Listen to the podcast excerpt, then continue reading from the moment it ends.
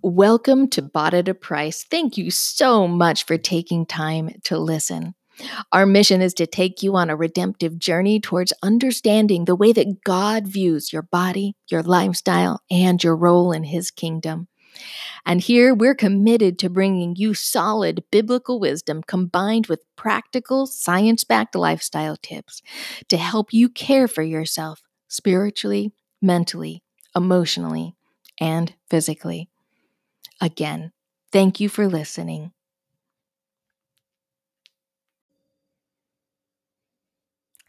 Hello, ladies.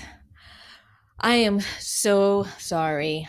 I missed you last week, but I do hope that you listened to the podcast, the interview that I did with Shirley the week before. Wow, that was an awesome conversation. I'll link it in the uh, show notes just in case you've not listened to that one yet. But do be sure to check Shirley and the ministry that God has called her to, Bright Star Ministries. Be sure to check them out. God is doing amazing things with his people, with women just like you. So, Today, I'm going to be talking about something that you've never heard me talk about before, something that I really keep to myself. But the reason that I didn't record a podcast last week was because I was really wrestling with God about how I can relate to you how I can use my life and the things that God has walked me through over the last 45 years. How can I use those things to touch you? And so today we're going to be talking about chronic pain and chronic illness. How do you trust God with those things? And as I was writing out my notes and the version of this that's going onto the website, the nerves in my back were causing what I call jaw clenching pain. And my hands and my feet hurt so bad that oftentimes it truly seems like not having hands and feet would be a better option. My body exhausted, and I wished that I could just crawl in bed and stay there. And you know, most days are like that. And it is only, it is truly only because I trust God with my illnesses and with my pain that I get out of bed each morning. If it were not for God, I would be a depressed, miserable wreck. And according to statistics, there's a really good chance that you are also suffering. 38% of women suffer from at least one chronic disease, and 70%, 70% of chronic pain sufferers are women. But we are also more likely to remain silent about our pain and our illnesses. And when we finally do head to the doctor asking for help, they don't take our complaint seriously. And if you're working, your employer is not likely to take your complaint seriously as either. And having lived with chronic illnesses and chronic pain for over 25 years, I get this. And I pray that God uses my story as a beacon of hope for you. I've kept quiet, and still to this day, I tend to keep really quiet about the suffering that my body is enduring on a day to day basis. I am really good at putting on a perfect, oh, Hannah's got it all together kind of mask. But guess what? Hannah doesn't have it all together. And inside, my body screams on a daily basis. But trusting God through chronic illnesses and with chronic pain, it is so possible. And it allows God to use our suffering to reflect Him to the world around us. So, my pain started when I was strapped into a plaster and metal brace that wrapped around my hips and ran all the way up around my neck. And as a preteen, I wore that thing for three years, only allowed to take it off to hop in the shower. So basically, 24 7, I had this plaster and metal brace enclosing me in its horrific grip. And the hope was that this brace would straighten my horribly crooked spine enough to prevent lifelong issues. If you fast forward 10 years, I was laying in the hospital, diagnosed with true, two chronic illnesses. Hit fast forward again, you'll find me passed out on the floor in pain. And you would think that that was enough, but no, it didn't end there. Even after doing everything and boy, I was militantly, I don't know the next word. I, I, was militant, maybe that way. If I don't go militantly and just say militant, I was militant about the things the doctors said I needed to do in order to prevent complications from developing from my two chronic illnesses. But no, my already long list grew longer. But you see, God used these things to draw me to Him. And the last 25 years, they've been a journey of trust, a journey where the Holy Spirit has taught me that Jesus understands my pain.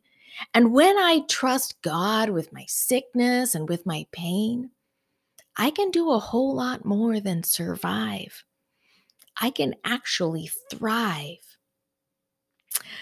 Yesterday was an extra, extra bad day for me.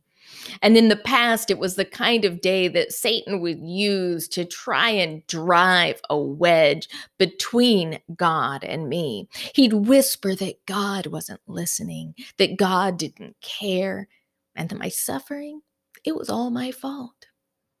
And maybe you relate. But, friend, our God, He does listen and He does care. But chronic illnesses and pain, they're a part of living in a dying world. And just because we're Christian women doesn't make us immune. Nowhere in the Bible does it say that we will be free from sickness, disease, or pain. Nowhere. Instead, it says that we should expect suffering and that we should trust that the God of all grace, who has called us to his eternal glory in Christ, will himself restore, confirm, strengthen, and establish us. That's 1 Peter 5:10. We have to trust God with our illnesses and pain so that bitterness doesn't seep in and misplace our hope. So if you're struggling with this right now, know that God has never left your side. He will never leave you, and He wants you to say, like Joseph did, You meant evil against me, but God meant it for good, to bring about that many people should be kept alive as they are today. That's Joseph speaking in Genesis 50 20. And God wants us to trust Him through illness and pain and allow Him to use it for good, like Joseph said, so that many people will be kept alive. And that kind of keeping alive, that's finding eternal life with Christ. Think about it. How could your illnesses, your pain, your suffering, be used to reflect God to the world around you? How could trusting God in the midst of illness and pain lead others to Jesus. Sometimes I know this feels impossible. Some days my pain screams so loudly that I can't even hear God's voice. I fail to see what He's doing for me, and I can't imagine being used by Him. Everything God's doing around me is more like Charlie Brown's teacher, faceless and unrecognizable. That womp womp womp womp womp womp womp womp.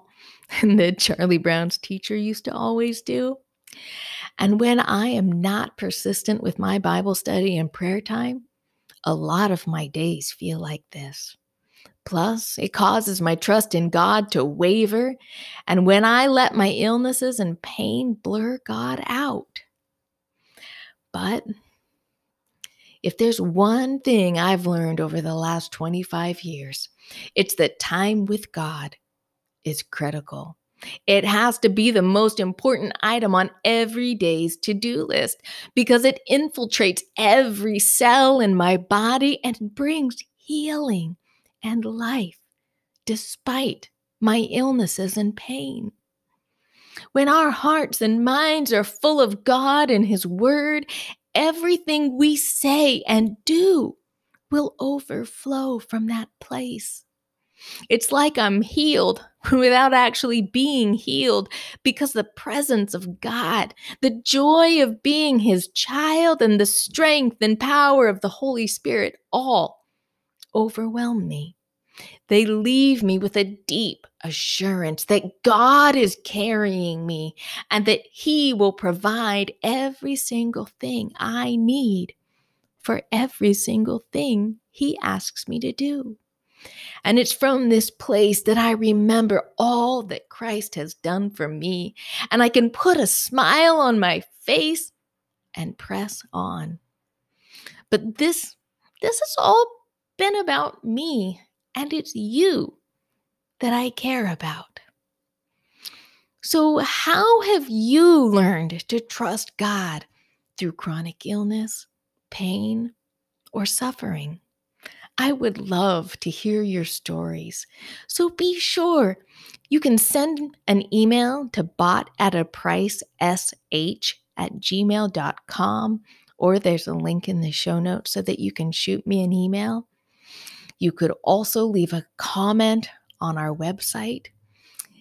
I'll also put a link there for you. But I would love for you to email me, not just to get comments on a post or on a podcast, because I want to hear your stories. I want other women to learn and grow from the stories and the things that God has taught you. I'd even love to talk with you on the phone about it. Maybe do a video chat. Who knows? Maybe we even talk and do an interview, podcast style. But, you know, it's also important, as I'm about to talk about, it's important that we not suffer alone. That's how Satan tries to distract us and alienate us. And that's when he feeds us a bunch of big, fat, ugly lies. And while you've been listening to my story, you might have gleaned a few trusting God tips, but I want to leave you with a few little action items that have really helped me over the years. And first, it's ingesting God's word. When you're learning to trust God with chronic pain or illness or suffering of any kind, you've got to ingest God's word. It is more important than the food we eat and the air that we breathe. God's word is a lamp to our feet and a light to our path. It adds length of days and years of life and peace and life to those who find them and healing to all their flesh. That's Proverbs 3 2, Proverbs 4 22, and Psalms 119 105. I don't know about you, but I want length of days and years of life. I want peace. I want healing to my flesh. Those are some really powerful motivators. And it's in God's word that we find hope, that we learn who God is, that we learn who we are as his children. God's word teaches us how to pray, how to live, how to do everything. And if you'd like to learn more about ingesting God's Word, I've included links to a couple of podcasts on God's Word. Our ability to trust God through pain and illness grows when we consistently chew on God's Word.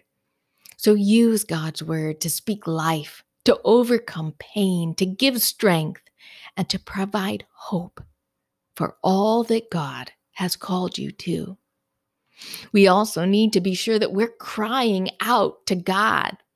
Not many people know it. Well, they do now, but I am a big fan of throwing a fit with God.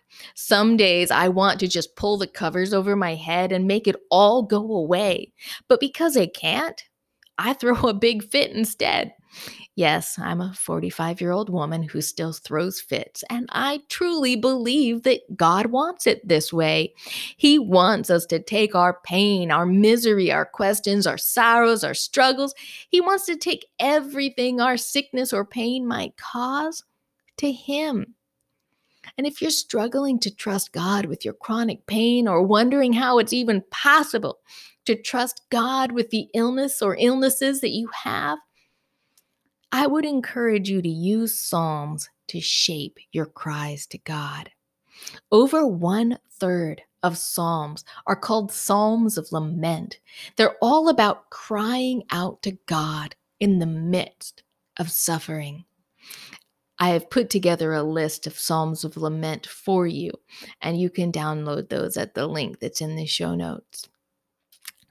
I mentioned a minute ago, we have to make sure not to do it alone. When we're struggling, we're not supposed to struggle alone. And as I say this, know that I am preaching at myself with this one. One morning, as my ex husband was driving me to the ER, he said to me, Tell them how you actually feel. No one can help you unless you're open with them. And for 15 years, God has been reminding me of those words we need a godly and trusted friend or family member that we can be 100% raw with so that they can help us see the truth. And the best part is that two or more always equal three when Christians are gathered, because it means that Christ is with us. So, who do you reveal the depth of your struggles with? How has it deepened your ability to trust God? And if you don't have a godly friend or family member to talk with, would you reach out to me? I would love to hear your story. Talking with friends helps us focus on God's truth and it reminds us of his promises. And when we when they see us trusting God through our illness and our pain, it also helps to deepen their trust in God. And last, be a reflection. If you saw me, or if you know me, you wouldn't know that I'm living with chronic illnesses and in constant pain. And for that, I'm thankful. For the last 20 years, my prayer has been that people would not see me, that they would see Christ instead. And it's taught me that no matter what we're going through, a huge part of our testimony is wrapped up in how we reflect God through joy and sorrow, sickness and health, we get to reflect the peace that comes from trusting in God and God alone. My prayer is that God gives you the strength to constantly say, I can do all things through Christ who strengthens me. So, how does your illness, your pain, or your suffering allow you to reflect God to the world around you. And if you're uncertain, ask the Holy Spirit to show you how trusting God through illness and pain can be used to reflect Him. Over the last several weeks, I told you I've been wrestling with God and asking Him how He wanted me to connect with you. asking him what he had, what you and I had in common, and how I could serve you in a really relatable way. And all I could hear the Holy Spirit saying was it was time for me to open up and share my pain. And this isn't easy for me. And I will be the first to admit I keep my struggles to myself. But I guess God decided it was time for my trust in Him to do a bit more growing. So, unless God tells me differently, I'm going to be sharing the depth of my heart and trusting that what I have learned about trusting God through illness and pain will provide you hope. Friend, Jesus knows our sorrows and struggles, and He stands beside us, ready to help us, to comfort us, and to guide us. It's one of those things you probably know, but if you're dealing with chronic illness or chronic pain, it can really feel like you're alone.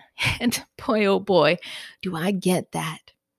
A dear friend once told me to cling to your head knowledge until it becomes heart knowledge. And that's why it's so important that we ingest God's word. How else can we trust in the Lord with all our heart and not lean on our own understanding? That's Proverbs 3 5.